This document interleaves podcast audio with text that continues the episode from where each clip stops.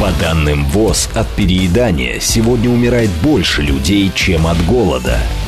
Еда стала самым доступным наркотиком для нашей цивилизации и средством извлечения сверхприбылей для корпораций. Как спасти себя и научиться управлять своим весом? Журналист Илья Переседов и его гости делятся опытом похудения в прямом эфире в программе «Большая перемена». Программа предназначена для лиц старше 16 лет. Долгого всем здоровья! Это программа «Большая перемена» на радио «Говорит Москва». У микрофона Илья Переседов. Напоминаю, у нас есть СМС-портал для ваших сообщений +7 925 888 8948 и телеграм латиница в одно слово «Говорит МСК Бот». А я продолжаю цикл эфиров, в которых сталкиваю лбами, скажем так, позиции. Вот нас с вами, людей из народа и специалистов, которые не дают нам самостоятельно о себе заботиться. Вот, в прошлой неделе, напоминаю, мы обсуждали подход анонимных переедающих с позиции вот психологии классической и академической. А сегодня у меня в гостях Наталья Бурова, реабилитолог, врач-ординатор по мануальной терапии. И обсуждать мы с ней будем тему опасности фитнеса от похудания к реабилитации. Потому что, во-первых, здравствуйте, Наталья. Здравствуйте. Потому что такие вот оптимисты, активисты вроде меня горячат в микрофоны. Ай да, товарищи, выходите на прогулки, выходите на пробежки. Значит, главное двигаться. Тело само подскажет как. Вот. А такие специалисты, как Наталья, потирают лапки радостно, говорят: давайте, давайте, ребята, все ко мне придете. Да, вот, Наталья, расскажите, пожалуйста, про вашу работу. Потому что мы слышим, с одной стороны, не будешь двигаться, у тебя все суставы там задервенеют и заболят. Будешь двигаться, все, значит, воспалится и вывихнется. А вот как оно в жизни-то? Еще раз здравствуйте. Ну, я занимаюсь реабилитацией, да, и как раз-таки вот я наблюдаю последствия вот таких вот решений, да. Например, таких, двигаться или не двигаться? Двигаться, причем двигаться как бы сразу и много. Ага. Вот, и как раз у меня есть пациентка, да, которая, ну, не одна, которая решила вот с помощью бега, самого, наверное, доступного... Но не с помощью нашей программы, давайте уточним. Да, с помощью бега решила, ну, как бы... Решить все свои проблемы. Да, похудеть. Вот. И, собственно, оказалась сначала у нашего врача, там, травматолога, ортопеда, да, и попала уже ко мне на реабилитацию. Ну, давайте тогда вот прям поподробнее этот кейс разберем, как такой, видимо, характерный. Ну, вот первое. Возраст, вес. Ну, примерно.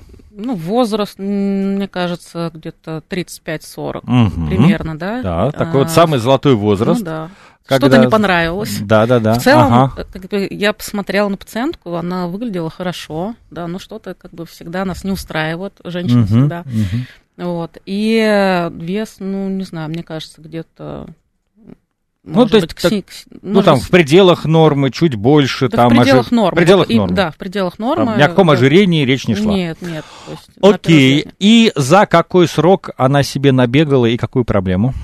Да, в общем-то, сразу, да, там, после первой длительной там пробежки, вот она почувствовала боль в коленном суставе, который, в общем-то, воспалился, да, болел и не проходил. Это, ну, достаточно длительное время, ну, как там, неделю, скажем. Да? Вот давайте уточним. Значит, если кто-то вдруг решил либо освоить для себя мир бега, либо, не дай боже, еще и вспомнить, как он когда-то гордым сайгаком, значит, там по пересеченной местности что-то самое рассекал. И у него в какой-то момент что-то заболело. Сколько оно должно болеть, чтобы человек заподозрил, что вот это вот не просто мышца? Ну, в целом, да, можем дать, например, 2 недели такого срока, да, когда вот воспалительный процесс уже должен... Сойти на нет? Ну, плюс-минус, да, то есть всегда сроки разные. То есть, если у нас после тренировки что-то заметно болит, мы эту тренировку не повторяем. Нет, конечно. Пока у нас боль не ушла. Угу. Ну, первые, на самом деле, 2-3 дня вот, острое воспаление должно потихонечку на нет сходить, да, и если уже как-то не проходит, да, боль остается, воспаление сохраняется, то уже нужно задуматься, да, о том, чтобы пойти к врачу, наверное, так. Так, окей, она к вам, ну, она пришла к терапевту, терапевт направил ее к вам. Что вы у нее, не знаю, там, диагностировали или какое вы ей лечение прописали? Ну, для начала пациент сделал МРТ, она сделала МРТ, и как раз на МРТ было видно, что у нее повреждение там, мениска, ну, в общем, дегенеративные изменения в суставе в целом, да. Вот, и... Тут уже сразу, наверное, надо уточнить, что МРТ это делается не бесплатно, либо, если вдруг вы надеетесь получить направление в городской поликлинике, то вам придется сильно постараться. То есть, чтобы вот, бесплатно сделать такую процедуру, как МРТ, это в Москве делают, но это надо либо подождать, либо в жесткий день к определенному сроку приехать, либо открывать кошелек, и, в общем, ну, это не 500 рублей, скажем так. Но гораздо доступнее у нас в России. Доступнее, чем 500 рублей?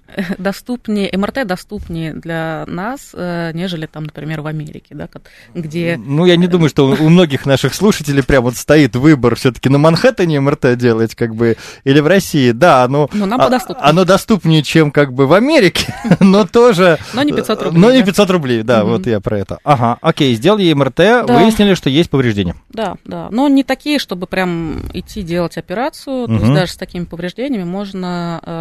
вполне себе пройти реабилитацию и даже подготовиться к бегу, если есть прям такая цель. Подождите, мы сейчас по поводу ее возвращения к бегу поговорим. Мне интересно другое. Вот она поступает к вам как к специалисту. Вы говорите, голубушка, у вас там травма. И что вы ей прописываете, что будут представлять собой эти реабилитационные мероприятия и сколько они по времени займут?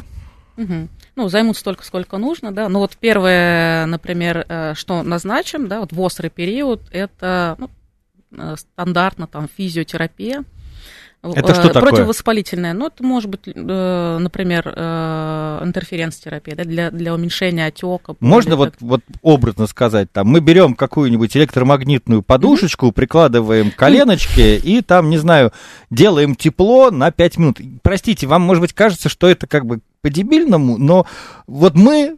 Люди от Сайхи слушаем это примерно так. Вот что вот эта физиотерапия, она что собой представляет? Ну, это аппарат, да, который, вот, например, у нас используется, да, такой он с присосками, например, он вокруг коленного сустава ставим, да, и там, ну, токи. Так. Щекотно? Щекотно. Щекотно. Щекотно. Ага. Вот. И эта вот процедура, она делается там, типа, минут 20, наверное, да? Где-то? Да, да, так и есть, кстати. И вот она к вам на эту процедуру, то есть вот первый период, чтобы снять вот это обострение, она к вам ходит сколько? Недели две, наверное, да, где-то? Ну, 10 дней, такой стандарт, да. Ну, плюс еще и сам процесс идет, да, биология на нас работает, да, воспалительный процесс потихонечку. А вот мне сразу вот интересно, в такие моменты, вот нас как... бабушки учили, да, ешь холодец. Вот как бы начались проблемы с суставами, начиная там варить свиные уши, грызи эти хрящи, организм, что ему надо, себе оттуда позаимствует. Вот вы прописываете им какую-нибудь такую диету? Ну, в целом я за то, чтобы был такой комплексный подход, чтобы была диета, про холодец как бы не скажу, но в целом более надо подходить к этому... Ну, как это, с медицинской, наверное, точки зрения, то есть это какие-нибудь анализ крови, да, посмотреть какие-то дефициты, да, если какой-то есть дефицит, ну, и так далее, да, составлять уже рацион питания. Ну, потому что, в принципе, да, кстати, шутки шутками, ну, там с холодцом-то там, наверное, перебор, но вот если говорить про систематическую нехватку белка в питании, да, или те же там проблемы с железом. Это тоже проявляет себя и на костной ткани, и на хрящевой ткани, и делает это все уязвимым, и медленнее восстанавливает. То есть там как бы по-хорошему в эту сторону тоже надо думать. Окей, снимите вы ей воспаление. Ну, матушка природа постарается, плюс вот это вот ваш как бы, вот это как бы щекотушки, скажем так, электромагнитные. Что потом? А потом, как правило, пациент попадает уже в зал ЛФК. Лечебная физкультура. Да-да-да. И там специалист, реабилитолог или физический терапевт, там по-современному, да. Это вы сейчас о себе в третьем лице говорите? Ну да. Ага, окей. Вот. Ну, у нас там много. Ага. И по необходимости будем применять мануальную терапию для того, чтобы снять боль. Опять же, мы потестируем обязательно, да, и будем работать с болью, также продолжать. И одновременно, конечно же, подбирать какой-то комплекс упражнений для того, чтобы... Вот мы, когда обсуждаем с пациентом, когда разговариваем в первый раз, да, мы обязательно ставим цели, обязательно, то есть чего он хочет. И уже под эти цели работаем, то есть цель задает нашу реабилитацию. Поэтому упражнения могут быть разные. То есть, говорят, там человек – это набор мышц, и в зависимости от того, какие мышцы человек потом планирует использовать, в каком режиме и как, вы их будете развивать. Да, в целом, да.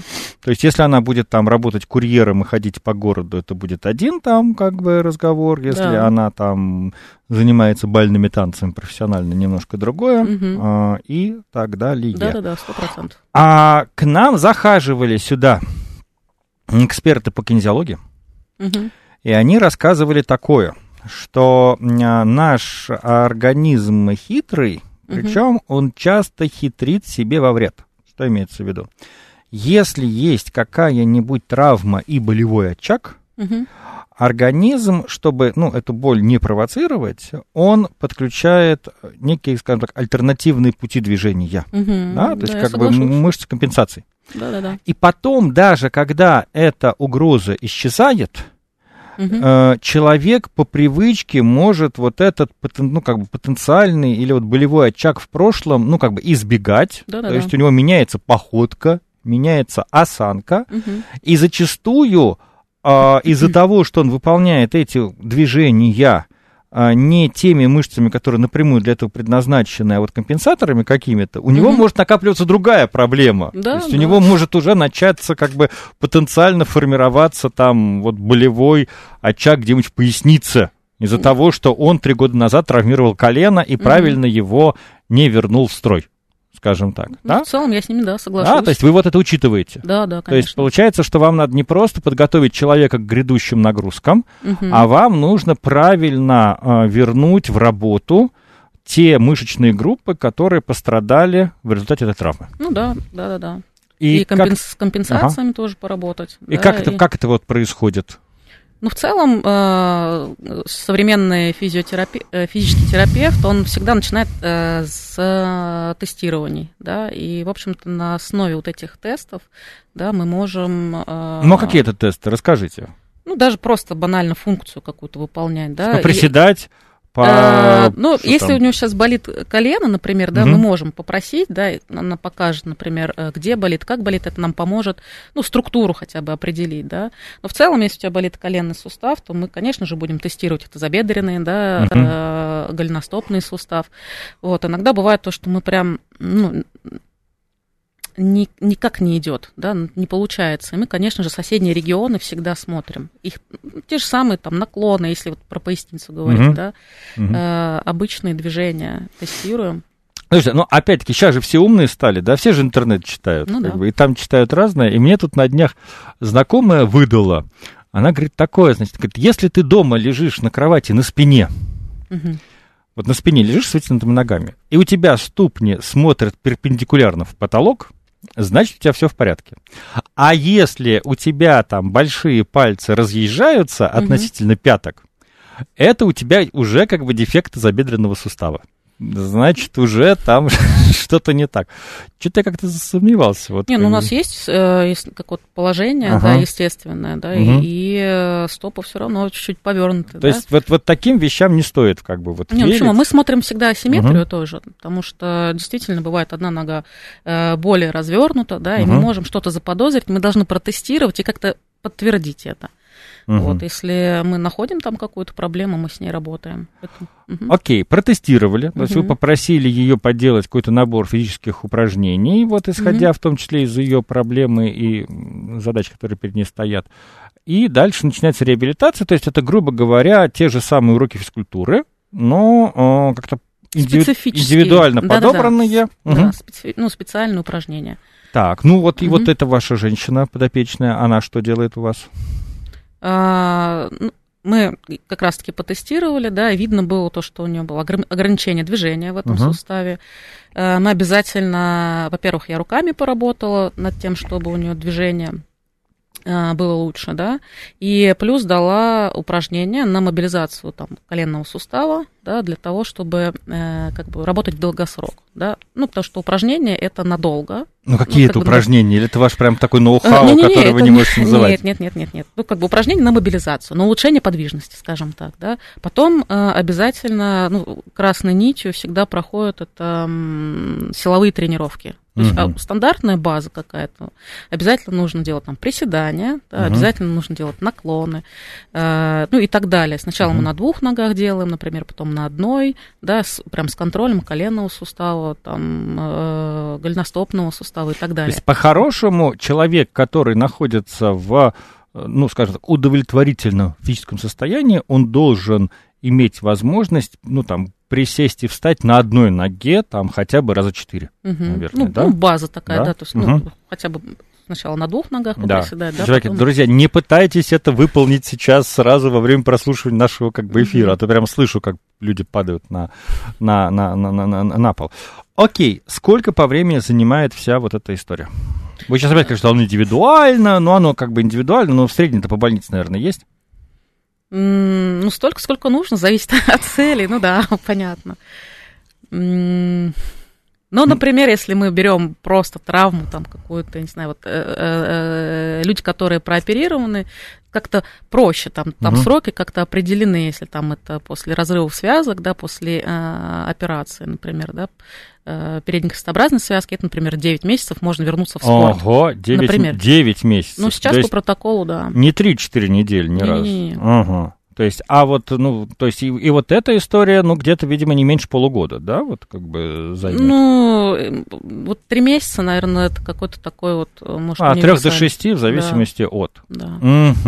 Но при этом вы не ставите для нее крест на занятиях вот тем же самым бегом. Да, ну, как бы, если это ее дело жизни, там, если она хочет, например, то есть я воспринимаю, так, ну, как бы, не моя задача, как бы, ее отговаривать, да, может, здесь какие-то определенные состояния, при которых, наверное, бег не самое лучшее решение, да, это уже решает, там, врач-травматолог, вот, при каких-то патологиях, но в целом, как бы, человек приходит, говорит, у меня такая цель, все, я буду подводить ее максимально, подготавливать. Что ей нужно было бы сделать на старте, чтобы быть знакомой с вами вот только по радиоэфирам, да, а не встречаться лично? Ну, в целом, как мне кажется, да, то есть если вот человек решил пойти побегать для того, чтобы похудеть, да, все-таки обратиться к специалисту, ну, то есть к тренеру, да, который бы, опять же, протестировал, насколько человек функционально, там, не знаю, готов, да, насколько готов опорно-двигательный аппарат к тому, чтобы совершать даже вот такое простое, казалось бы, такую активность, да, бег. Вот. Ну, то есть первое – это обратиться к специалисту. А вот как вы думаете, в ее случае проблема просто, ну вот опять-таки мы эту тему обсуждаем, и, в общем, ну как бы мы говорим, вы о себе в третьем лице, я во множественном числе. Вот, я думаю, психологи, которые нас слушают, они сейчас делают из этого вывод. Значит, я периодически обращаю внимание, что там есть как бы Сцилла и Харибда, да, вот эти два чудовища, которые готовы как бы поглотить вот этого нашего как бы бегуна. Первое чудовище – это объем тренировок. Да, согласна. Да, то есть как бы объем, ну там еще как бы темп, то есть они как бы еще и темп завышают, но темп завышают, это они перегружают сердечно-сосудистую систему в первую очередь, да, как бы и дыхалку, вот, да. Но если мы говорим про травмы, это про как бы беговые объемы. То есть человек выходит на свою первую пробежку и планирует через дней 10 уже начать выбегать по там 10-12 километров, да. Это одно. Другое, и это то, о чем люди, как, ну, по моим ощущениям, задумываются реже. Это вот то, что называется анатомия правильного бега. Да? Потому что когда мы смотрим на бегунов на экране телевизора на Олимпиаде, хотя я думаю, что кинезиологи скажут, что даже на Олимпиадах люди не всегда очень правильно бегают. Ну, да. Вот, и часто как бы себе во вред. Но тем не менее, там хотя бы более-менее, да. Или особенно, когда мы смотрим какие-нибудь анатомические атласы, где вот прорисован вот этот античный бегун с прямой спиной, в правильном полуобороте тела, с этой ротацией и так далее и подобное. Это совсем не похоже на то, как люди бегают у нас в парках. Да? Вот. Особенно если до этого этот человек там, лет 5 просидел на офисном стуле, у него атрофировались ягодичные мышцы, задняя поверхность бедер, соответственно, нагружать он их не может, потому что вообще-то, по-хорошему, друзья, ну, я об этом говорил, и говорю, повторю снова, колено — это шарнир. На колено вообще, ну, как бы опираться мы не должны. Мы должны телом там, при беге, при приседании опираться на мышцы. Есть такое прекрасное словосочетание, которое, я думаю, Наталья нежно любит, мышечный каркас или мышечный скелет. То есть наши мышцы могут образовывать скелет. Но как вот из нашего скелета, если убрать одну какую-нибудь лучевую кость, например, весь скелет потеряет свои крепости, точно так же, если из нашего мышечного скелета изъять какую-нибудь мышцу, он потеряет в своей как бы опоре и будет пытаться компенсировать чем-то другим. То есть, когда вот мы опираемся на колено, мы это делаем инстинктивно, ощущая, что у нас слабые мышцы, вот, которые просто не могут держать наше тело, особенно если там есть лишний вес. И вот в таком случае, то есть, как бы анатомия движения нарушается, анатомия бега нарушается, мышцы, которые должны функционировать, не работают, включаются мышцы компенсаторные, которые по умолчанию не такие, они к этому не предназначены, они не такие сильные, начинают принимать на себя работу суставы, и понеслась. Ну да, нагрузка на суставы растет, если мышц нет, собственно. Да. Мы над этим и работаем. Так вот, у меня вот первый вопрос. По вашим ощущениям, все-таки в чем больше проблем? В том, что люди перебирают с нагрузкой и просто не дают телу адаптироваться? Или же в том, что они изначально это, ну, как бы делают неправильно, утратив просто способность выполнять вот это движение правильно и не исправив себя, и, соответственно, калечится? Я бы, наверное, все-таки с первым как-то больше согласилась, наверное. То есть, насколько вот мы подготовлены, да, мы можем... Ну, то есть, с тренировками мы вызываем какую-то адаптацию, да, в организме. Мышцы укрепляются, связки укрепляются, да, и действительно есть бегуны с неправильной техникой бега. Вот я на семинаре, мне как раз-таки показывали такое, да, но человек, ну, цель-то своей достигает, он там приходит первым, да, и никаких проблем с коленными суставами, например, не испытывает. Вот просто человек адаптирован бегать даже неправильно, например, да, за счет долгих тренировок с постепенной там прогрессией, да, и поэтому, наверное, я больше с первым соглашусь, что нужно просто постепенно, последовательно себя подгружать и адаптировать. Вот. Ну, вот знаете, мне в свое время люди, занимавшиеся бизнесом в 90-е, научили поговорке, что караван двигается со скоростью самого медленного верблюда. Если вы собрали караван, он все равно будет двигаться. И сейчас я это перевожу так, что тело как бы работает с учетом возможностей самой слабой мышечной группы. Да-да-да, я это тоже слышала. Сейчас продолжим после новостей. По данным ВОЗ, от переедания сегодня умирает больше людей, чем от голода. Еда стала самым доступным наркотиком для нашей цивилизации и средством извлечения сверхприбылей для корпораций. Как спасти себя и научиться управлять своим весом? Журналист Илья Переседов и его гости делятся опытом похудения в прямом эфире в программе «Большая перемена». Большая перемена. Мы продолжаем наш разговор с Натальей Буровой, реабилитологом, врачом, ординатором коммунальной терапии. Говорим про опасности фитнеса. Вот 2 года призывал я вас встать с дивана и, как могло кому-то показаться, побежать. И вот тут приходит Наталья и ломает нам весь, можно сказать, праздник и кайф, говоря о том, что... Прибежим мы прямо к ней в больничную палату. Вот слушатель Дмитрий спрашивает: подскажите, пожалуйста, а к кому обращаться про бег? Ну, видимо, про то, готов ли ты бегать и как правильно это делать. Не к терапевту же. Наталья, кто ответит, вы или я? Вы или я будем отвечать на этот вопрос? Вы как реабилитолог или я как значит, евангелист здорового образа жизни? Ну, я могу ответить, да, если что. Я дополню, давайте. Да, дополните. Но в целом просто фитнес-центр к уже каким-то, может быть... Ну, я бы сказал так, что, с одной стороны, у нас есть спортивно ориентированные терапевты, например, mm-hmm. к которым, ну, вот как бы можно прийти, и они на вас посмотрят и уже скажут, на что обратить внимание. Потому что, как вот мы уже обозначили, у бега есть две мины замедленного действия. Первое – это возможные проблемы с сердечно-сосудистой системой, которые вы можете перегрузить. Mm-hmm. И вообще любые занятия аэробными нагрузками, как мы часто говорим об этом, определяются пульсом. Пульсом и способностью вашего организма усваивать, перерабатывать кислород. Вот, с одной стороны. А с другой стороны, это вашей уже как бы биомеханикой. То есть, есть ли в ней дефекты или нет, потому что там наличие плоскостопия, наличие искривления позвоночника, есть еще, например, такое замечательное расстройство, которое часто встречается, дисплазия соединительной ткани. Это когда очень подвижные суставы, возрастает угроза вывиха. А есть еще, например, у рожавших женщин и, кстати, у мужчин за 40 диастаз, правильно я говорю? Да, это такое, да. Расхождение мышц пресса, которые тоже бывает в опасной форме, бывает в неопасной форме. В неопасной форме правильный бег это может укрепить ваши как бы мышцы кора, так называемые, или наоборот перегрузить и спровоцировать обострение этого всего. Это должен смотреть, либо врач, либо, наверное, когда, правильно Наталья сказала, в некоторых фитнес-центрах, причем я знаю, что есть фитнес-центры, в которых это отдельная платная услуга, то есть не обязательно покупать там полугодовой абонемент, чтобы этим воспользоваться.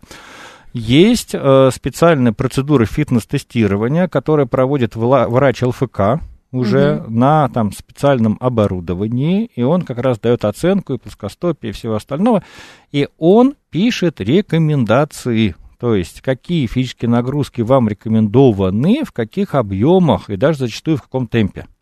И уже имея на руках эти рекомендации, если вам интересен бег, вы можете обратиться к людям, которые на этом специализируются. Во-первых, как мы говорили, в Москве множество беговых клубов, где есть группы по разному возрасту. Точно так же есть беговые тренеры, которые проводят индивидуальные нагрузки, тренировки. При этом, если обратиться к первоисточникам, а это, напоминаю, вот вся концепция здоровья, прописанная в ВОЗ, и все увлечение бегом.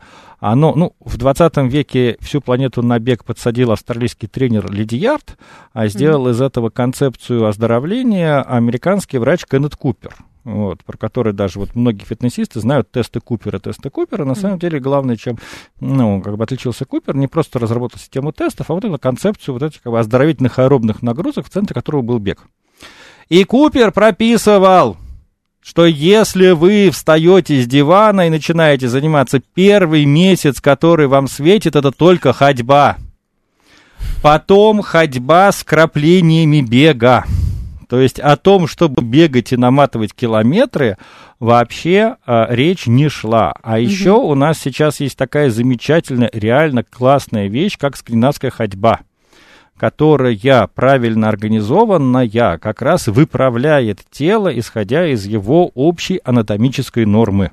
Поэтому если вы позанимаетесь ходьбой со скандинавскими палками, если вы позанимаетесь просто ходьбой с увеличением темпа, потом переведете туда элементы бега, и потом начнете бегать медленно, когда вы откроете хоть одну книжку, написанную профессиональным тренером по бегу, первая глава, которую вы увидите, там будет написано «Бегайте медленно».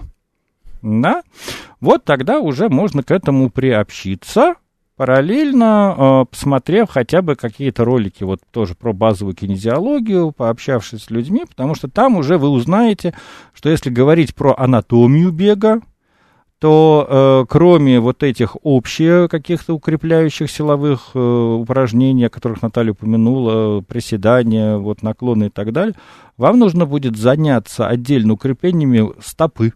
Угу. Потому что стопа в правильном беге участвует, а она у нас атрофируется, когда у нас под столом стоит, как бы в офисе. Голенью надо вот будет как бы подумать, как бы вот и так далее и тому подобное. Но самое интересное, что вот все эти беговые упражнения, вот если вы зайдете в свою какую-нибудь районную библиотеку и найдете там брошюрку какого-нибудь 83-го года «Советский спорт. Бег для здоровья», вы увидите там все эти упражнения, так сказать, вечером садитесь, пальцами ног собирайте полотенце, поднимайтесь на носочки там перед сном 15-20 раз. Вот как бы Наталья кивает, это половина из этого, это вот будет вот теми самыми упражнениями, которые она так важно сказала там на повышение мобильности, укрепление общей стабильности суставов и так далее и тому подобное. Вот как-то так бы я на это ответил. Одобряете? Конечно. Ура! А Ника спрашивает, а есть люди, которые вообще к бегу не приспособлены в силу каких-то особенностей? Ну, я задавала, кстати, вопрос такой травматологу, кому бег, ну, там, противопоказан, да, и как раз-таки был назван, например, там, эндопротезирование, да, там... Это что? Когда сустав заменяют там на искусственный. Да ладно, мы же знаем, многие бегуны прям с этими искусственными суставами, есть прям великовозрастные дядечки, которые, может быть, она имела в виду какие-нибудь суставы, которые у нас по страховке ставят, какие-нибудь отечественные, потому что, конечно, вот эти суставы другие, они там как Ламборгини, там подчас могут стоить, не знаю. Вот. Ну, оставим, да, там, например, там некроз в кости, да, где вот где уже вот могут, это может спровоцировать какие-то разрушительные процессы прямо внутри организма. Если ты побежал у тебя. Вот, ну. Но вообще, как бы, ну, как всегда, мне очень нравится, есть мем с котиком, где, говорит, там, ну, это обычно, значит, типа, пожелание от заказчика, делайте, пожалуйста, хорошо, а плохо не делайте. Вот, а он при всей своей наивности, он как бы правильный. Ну, то есть, если делать хорошо, то вам скажут, что и кости укрепляют, и суставы, ну, не оздоравливают, в смысле, что как бы хрящевые ткани не восстанавливаются, если они уже там ото времени как бы отмерли, но во всяком случае там создают опять-таки тот же самый мышечный каркас, который снимает излишнюю нагрузку суставной поверхности, да, при условии, если это выполняется и делается правильно. А если это делается неправильно, то это провоцирует вот всякие такие бяки, о которых мы говорили. Тут, наверное, про то, кто приспособлен, не приспособлен к бегу, могут быть разговоры у профессиональных спортсменов. То есть, когда мы говорим про бег на результат, когда мы говорим о беге на результат, то там уже, ну, встает вот этот вот биомеханический вопрос, длина конечностей, соотнесение их между собой. То есть я, например, слышал, что, ну, там очень высокие люди в силу тех или иных особенностей, ну, там не могут быть прям успешными бегунами. То есть они могут как бы бегать. То есть там, по-моему, так, они могут быть спринтерами и могут быть ультрамарафонцами. А вот там просто марафонцами там, на 10 километров они как-то хуже бегают. Но там это уже такие тонкости, которые не имеют никакого отношения к нашему профилю. Да? Да, ну, вот. Скорее к другим. Вот, то есть бегать для себя, бегать для, ну, как бы для здоровья и для души может каждый при должной подготовке. Вот, и потому что даже вот если говорить про те проблемы, ну, там, с костями, о которых Наталья упомянула, даже с этими проблемами сегодня можно бегать, но тогда где? На тренажерах, то есть не на поверхности, а на тренажерах. Я даже видел такой как бы тренажер для аэробега, то есть даже не эллипс, вот когда, где ты имитируешь бег, стоя на лыжне некой, скажем, такой, да, велосипедный. А когда вот прям человек, как вот в этот пьезоскелет засовывает ноги, они висят в воздухе. Он, есть такое, да, он повторяет этот бег, а нагрузки нет, при этом даже там можно прям регулировать нагрузки, я туда даже залезала, пробовала. Да, то есть, и это тоже, ну, для организма, это будет бегом. В целом, да, можно модифицировать, да, как-то вот, так нагрузку. Да, но при этом с нейтрализацией влияния гравитации. Ну да. Убивает человека не бег, убивает человека гравитация. Вот. И вот Лунатик пишет, бег — это также небольшое сотрясение. Ой, так, слушай, давайте я перестану брать вопросы про бег, а то мы не будем услышать Наталью Бурову. Я буду оправдывать здесь свой статус инструктора по бегу, на который у меня есть бумажка.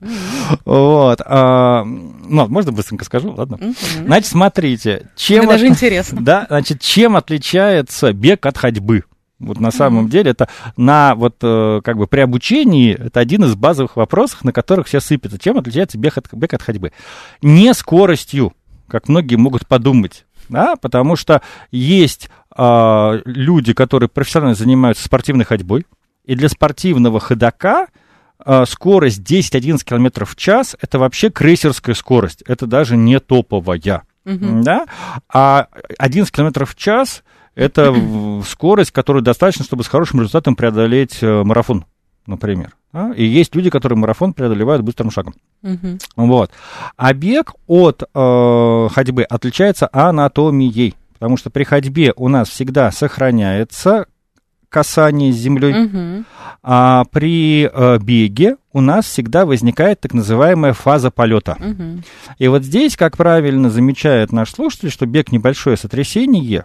Вот я вот тоже, когда люди с лишним весом хотят позаниматься бегом, я им говорю, вот вы знаете, подойдите и прыгните на домашние весы, и вы увидите, что ваша стрелка скакнет куда-то в край своего положения, и это будет не случайностью.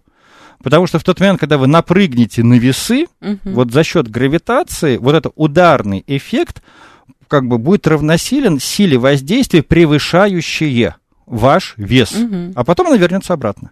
И когда при беге возникает эта фаза полета, вот на вашу ногу, почему мы говорим, что с Натальей, что важно укреплять мышцы ног, прежде чем начинать бегать.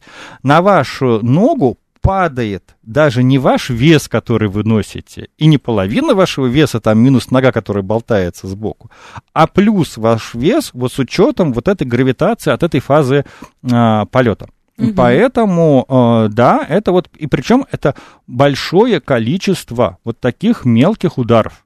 Потому что если мы говорим про, например, дистанцию в 10 километров, ну, для человека среднего роста ширина шага будет где-то 1 метр, значит, это будет 10 тысяч шагов, значит, 10 тысяч раз ваш организм будет подвергаться вот этому как бы встряске, превышающей ваш вес. Вообще, как бы нагрузка та еще. Почему, собственно, почему при беге и худеют, и укрепляют тело? Потому что это большая физическая нагрузка. Вот. Но есть такое понятие, как джоггинг. Это вот что-то среднее между ходьбой и бегом. Там, где, ну, фазы полета почти не возникает. Ну, вот, но это нужно, чтобы вас этому джоггингу научили. Вот как бы на хорошие дистанции длинные. Во-первых. А во-вторых, ну, конечно, у нашего организма, и сейчас будут хорошие новости, и все, я замолчу, у нашего организма есть большие возможности по адаптации. И плюс бег, он вписан и интегрирован в наше строение тела. То есть есть даже мнение, что человек эволюционно формировался бегом, потому что вот в условиях дикой природы мы имели преимущество перед другими животными своей выносливостью. То есть наши прапрапрапредки в саваннах вспугивали антилопу, она отбегала быстрым бегом, они спокойно к ней прибегали этим вот джоггингом как раз, она снова порывисто убегала, потом она уставала, они ее там ранили и съедали. Вот, поэтому здесь как бы к правильно организованному бегу организм адаптируется, и наоборот, это становится тот стресс, который там уже и мозг обновляет, и все на свете. Вот так. Поэтому и те сотрясения, о которых вы говорите, это на самом деле, с другой стороны, на них можно посмотреть, как это оптимальный лимфомассаж и лимфодренаж. Потому что по тому, вот как лимфа разгоняется по телу вот медленным и длительным бегом, никакой массаж с этим не сравнится. И для похудания бег и хорошая интенсивная ходьба хороши еще тем, что с ним подтягивается кожа. Вот за счет вот этой гуляния лимфы по телу. Ну, тоже у каждого, конечно, свои там возможности тела, это не панацея, но тем не менее. Вот. Берете меня к себе на работу? Конечно, конечно. Отлично. Буду отправлять пациентов. Да, спасибо большое. Хорошо, но представим, что все-таки другая ситуация. У нас 9 минут остается. Давайте разберем какой-нибудь еще один кейс. Вот, например, когда человек уже очень большой. Вот, и он там уже речь не идет о том, чтобы не ходить, не бегать самостоятельно, а речь идет о том, чтобы победить вот эту пресловутую гиподинамию. Да? Вот есть у вас какие-нибудь приемчики для этого? В целом, вот мне сразу там вспомнилась моя пациентка, да, которая действительно там имеет большой индекс массы тела, и уже имеет, и в анамнезе у нее там, например, онкология, да, лимфостаз, и уже прооперировали спину на предмет там грыжи, да, там конструкция стоит, стабилизированы позвонки, и у нее болит и спина, и тазобедренные, и колени. Вот, и очень сложно с такими работать, и здесь, получается, нужен какой-то такой мультидисциплинарный, наверное, подход, вот, потому что справиться только, например, методами мануальной терапии, физической терапии очень сложно. Вот, поэтому здесь нужно как-то так в комплексе работать. Вот со своей стороны я с ней работаю, опять же, мануально, да, постараюсь как-то модифицировать болевую симптоматику и на фоне этого заставить хоть как-то подвигаться, чтобы в любом случае наша задача адаптировать мышцы, например, да, чтобы как-то человек даже просто хотя бы ходил без боли. Вот, поэтому в целом, когда мы встречаемся, как такая парная тренировка происходит, да, я могу как-то поддержать, да, заставить понапрягаться мышцы, то есть в облегченном каком-то варианте. Сложно так вот прям описать, да, что мы делаем, там приходится выдумывать. И там действительно приходится выдумывать, потому что... Я признаю, сейчас мне guilty pleasure, я периодически смотрю, есть такие зарубежные документальные сериалы вот, про крупных людей. И вот там на каком-то канале была там «Моя семья там весом в тонну», как-то так, там прям очень крупные вот эти американцы были. И там вот такого мужчину, я помню, его вывозили в парк, чтобы в том числе он, видимо, кислородом мог как-то дышать, сажали на скамеечку, и дальше тренер по фитнесу ему там кидал тяжелый мяч, потом ему надевал боксерские перчатки, чтобы махал, то есть, ногами он двигать не мог, в силу тех, потом уже они добавили велотренажер и бассейн. Но сначала у них были такие действия. Мне даже сложно представить мячик кидать. То есть человек просто даже, когда слезает с кушетки, да, там, садится как-то, уже там задыхается, да, то есть приходится какие-то такие выдумывать упражнения, чтобы хоть как-то что-то начало двигаться, шевелиться, укрепляться, да, и уже постепенно потом подводить к каким-то базовым упражнениям, да, но это в целом я считаю, что надо как-то это подходить прям мультидисциплинарно, да? Может быть, подключать диетолога, эндокринолога и так далее. Слушайте, а у нас задают вопрос, на который я, честно, не знаю ответа, мне самому всегда было очень интересно, а можно ли полным людям прыгать на батуте? И здесь имеется в виду, очевидно, не ограничение батута, потому что это этим занимаются сотрудники. А если человек, с гиподинамией, да, и лишним весом, а здесь в плане лишнего веса, тут тоже у лишнего веса есть одно измерение, которое мало кто учитывает, это смещенный центр тяжести. То, когда у человека получается, крупный вес, у него реально смещается центр тяжести. Что, когда я там похудел на свои первые 40 килограммов, у меня была проблема, и у меня голова постоянно кружилась, потому что у меня была дисфункция. Вот. И если они на батуте начнут прыгать? Я бы не... Как это однажды у врача... Врач рассказал такой анекдот, да, можно ли прыгать с 9 этажа? Можно, но только один раз. Я думаю, что в этом смысле я бы тоже как-то так ответила, потому что это может быть, чревато, да. Люди даже с меньшим весом, прыгая и имея проблемы с коленными суставами, они очень чувствуют, как это все отзывается. Да, ну, и тут, наверное... Да, потому что, вот, например, как я предполагаю, я, кстати, вот после снижения веса я ни разу не решался ни в аэротрубу зайти, ни на батуте попрыгать. Спасибо за вопрос, может быть, сейчас как бы и решусь. Вот попробую, расскажу. Значит, но мне всегда было очевидно, что... Еще раз, вот есть некая вот эта биомеханика движения, о которой мы говорим. И дальше, во что вы ее уже поместите, ну вот как бы разницы нет. То есть, если для вас травмоопасны, например, прыжки на скакалке, там 15-20 раз, то 15-20 прыжков на батуте, они все равно будут чреваты вывихом, значит, отталкиваясь от поверхности, или вот там, не дай бог, вы в полете перевернетесь, приземлитесь на голову, а у нас шейные позвонки очень травмоопасны. И причем надо всегда при таких мероприятиях внимательно смотреть, что написано маленькими буковками на билете. А там очень может быть написано, что я принимаю на себя ответственность за все того, что со мной вот как бы произойдет. И, в общем, лишний раз лучше и не соваться. Я где-то вычитал, что достаточно крутить много дней обруч. Кстати, а вот интересно, а обруч входит вот в какие-нибудь ваши мероприятия? Нет, если честно, нет. А почему? Ну, много есть средств, и ну, вот я просто не знаю, к чему может подготовить обруч. Ну, то есть какой должна быть так сказать, деятельность, да, чтобы мне понадобилось... А я вам скажу, мышцы кора, чтобы человек почувствовал. Но тут опять-таки... Ну, это же как в жизнь, как это вот интегрируется, да? То есть мы должны делать какие-то упражнения, которые вот мы... используем в жизни, да, то есть вот те движения, мы должны быть подготовлены к тем движениям, которые мы используем. Танцевальные, сальса. Ну, здесь может быть тогда, возможно.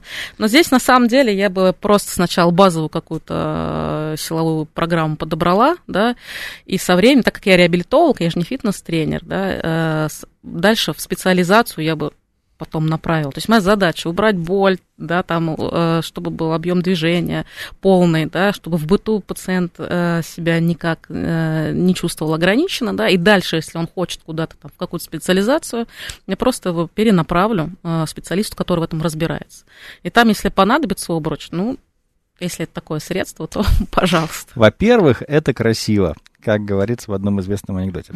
Я для развития стопы вместо полотенца поднимаю пальцами ноги палочку. Можно ли так делать? Вообще, можно делать все, что не запрещено уголовным законодательством нашим, да? Вопрос, зачем? То есть, если вы говорите про активацию возможности вашей стопы, если вы уже палочку поднимаете с легкостью, тогда прям рассыпаете, значит, упаковку карандашей и собираете их в стаканчик. Это вот будет прям, ну, реально сложно и интересно. Но укрепить, стать физически стопу вы это не сможете. Это все равно надо будет правильно на ней подниматься, приседать и так далее. Вот. Есть какие-нибудь, вот у нас прям 40 секунд, какие-нибудь советы про то, что поделать дома, чтобы вот было хорошо? Ничего себе. В целом мы должны уметь, да, там, приседать, наклоняться, и это базовые упражнения. То есть вот советская зарядка, которую Высоцкий высмеивал в своей песне. Кстати, посмотрите, кстати, кто-нибудь клип. У Высоцкого, кстати, было цирковое прошлое, гимнастическое, и когда вот вы посмотрите, что он вытворяет, вот распевая песню про гимнастику, вы очень удивитесь. Все, наше время подходит к концу. Напоминаю, у нас сегодня в гостях была Наталья Бурова, реабилитолог из реабилитационного центра «Новый Шаг». Она же врач-ординатор по иммунной терапии. Это был Илья Переседов. Услышимся через неделю. Всего вам доброго. Пока.